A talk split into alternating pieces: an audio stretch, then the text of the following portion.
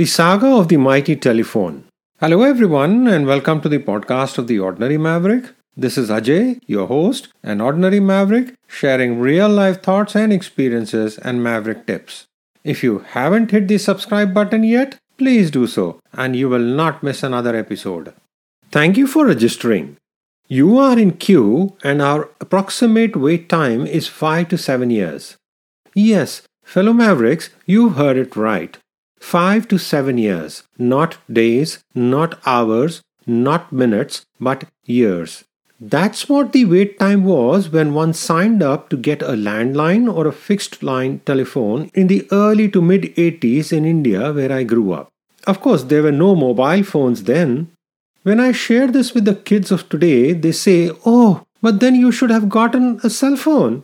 Why wait for a landline?" In fact, they don't even know what a landline phone is. I have to actually explain that to them. Gosh, how much the world has changed, and we, Gen Xers, have seen this changing. I have spoken about Gen X, Millennials, and Gen Z earlier in another podcast. Big shifts that each group has lived through and is living through. Well, one of the biggest ones is the way life has changed around the telephone. Where we once waited years to get a landline, now we have a phone and we are connected in a matter of minutes. I remember distinctly the excitement at my home when the phone line got installed and was operational.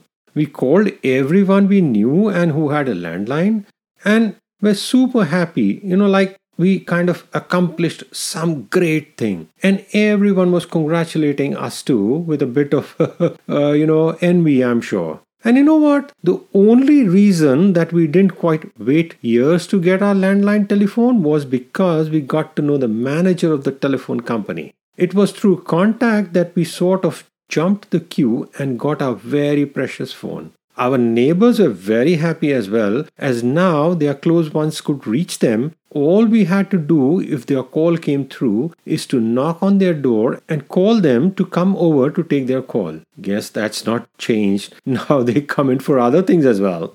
In those days, being able to connect with loved ones and family was not possible without the telephone, which was fixed and not mobile like today.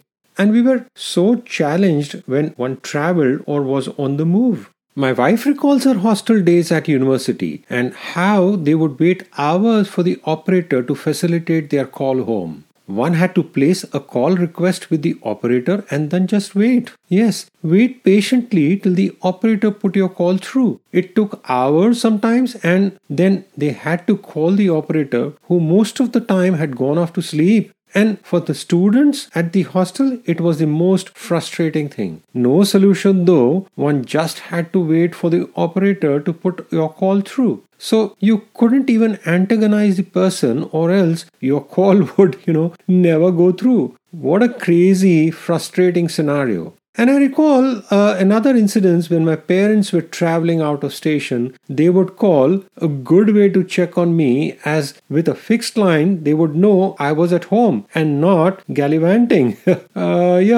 Today, the world is completely different. No waiting, no relying. And there is no way of telling where you are unless, of course, you switch on that feature. One is always connected and connected instantly. We kind of progressed from these operator-dependent calls to STD or ISD calling. Use these words with youngsters today and they will look you with questioning eyes. The word STD has an altogether different meaning for them. That's interesting. We should speak more about these acronyms and the words that have different meanings across generations sometime in the future in one of my podcasts. But to come back to what these meant in the context of communication, well, STD means subscriber trunk dialing or subscriber toll dialing, and ISD is international subscriber dialing. It is a telephone numbering plan featuring and telecommunications technology for the dialing of trunk calls by telephone subscribers without the assistance from switchboard operators. Every country, city, and area had a unique code, and using that helped one to connect to a telephone in that place. One could do that from your own landline phone at home if you did have that feature installed, or from a PCO. You might ask, what's a PCO? It's the public call office. At one time in the 90s, these booths with STD, ISD, PCO written boldly were everywhere in India. It was a telecom revolution in so many ways. It all stemmed from the vision of connecting India, and that's exactly what happened.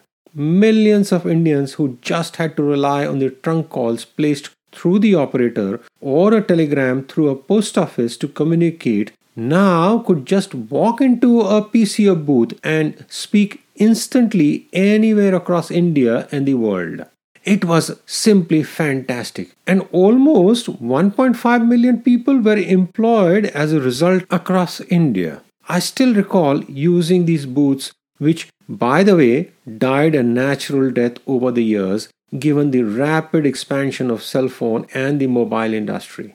And one of our favorite memories of this PCO booth is when our elder daughter was coming into this world. I was traveling at the time for work, my last trip before I was to stay put for the delivery. But our daughter came into this world early. It's always unpredictable, right? And my wife went to one of those PCO booths after her checkup that day and called me at the hotel in another city where I was attending a meeting at the time. I recall the person coming into the meeting and telling me there was a call for me at the hotel reception. It's funny how some memories are etched crystal clear in our minds forever. And I remember going to the reception and speaking to my wife and then arranging the first flight back home, which was later in the evening. Throughout that time, hoping and praying I reach in time. And I did. The doc said, "Your daughter waited for you to be there to make her entry into this world." I totally believe that.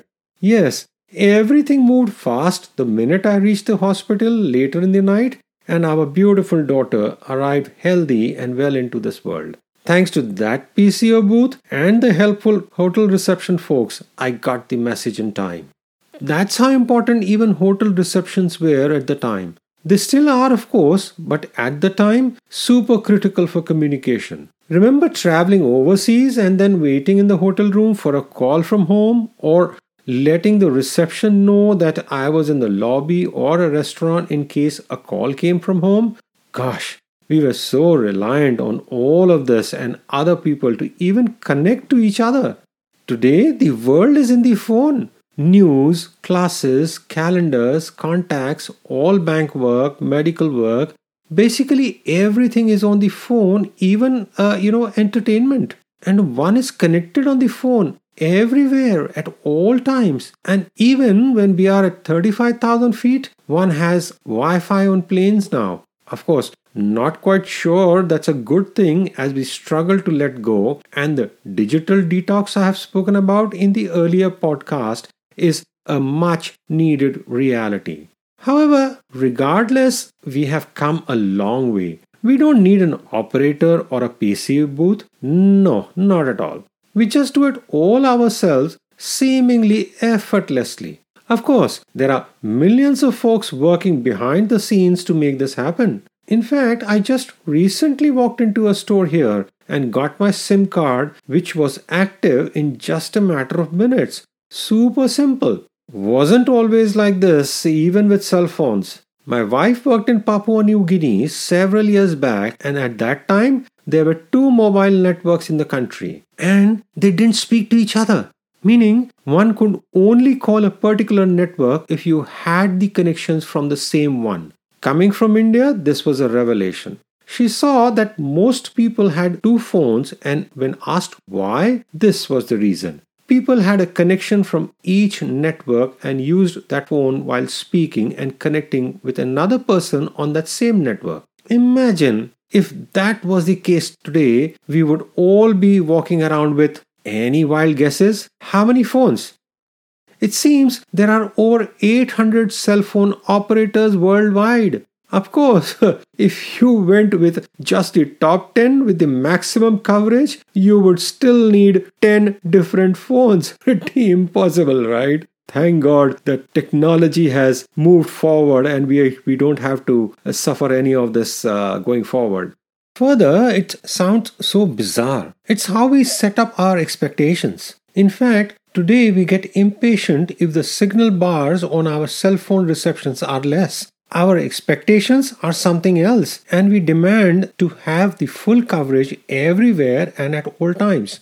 Fellow Mavericks, let me share something here. That's the link with expectations in life that lead to disappointment and then the frustration and loss of hope, etc. Often we do not pay attention to our journey of setting expectations of our surroundings and our reality. We fall prey to the world around us and get taken in and swept away with the expectations that are being set for us. Think about it. We've come to expect instant coverage, and if we drive out a bit into the mountains or go for a holiday someplace and don't get it, well, then we are not happy and start feeling uneasy and start thinking, why did we come here? And the next time we will see about the coverage first, etc., etc. Missing out totally the very point of the holiday and driving out to enjoy nature and the moment, to go with the flow and just be. Here is where the Maverick formula comes in. Set expectations right and do not get into the cycle of disappointment, frustration, anger, and just missing the beauty of the moment and the present. Recall the Maverick formula? It has three core elements. 1.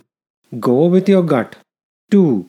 Be true. And 3. Fall forward. And for the first one, go with your gut, one needs to be mindful, be present, and not get crowded or influenced by anyone or the surroundings. Only and only then will your gut speak to you.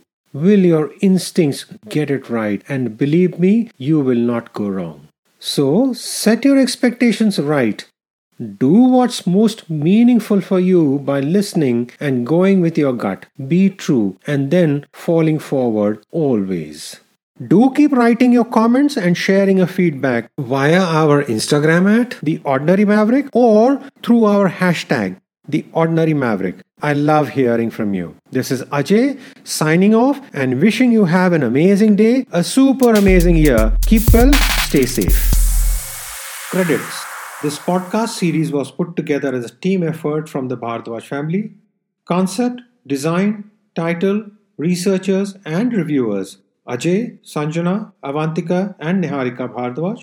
Script, Sanjana. Cover design, Niharika. All rights reserved.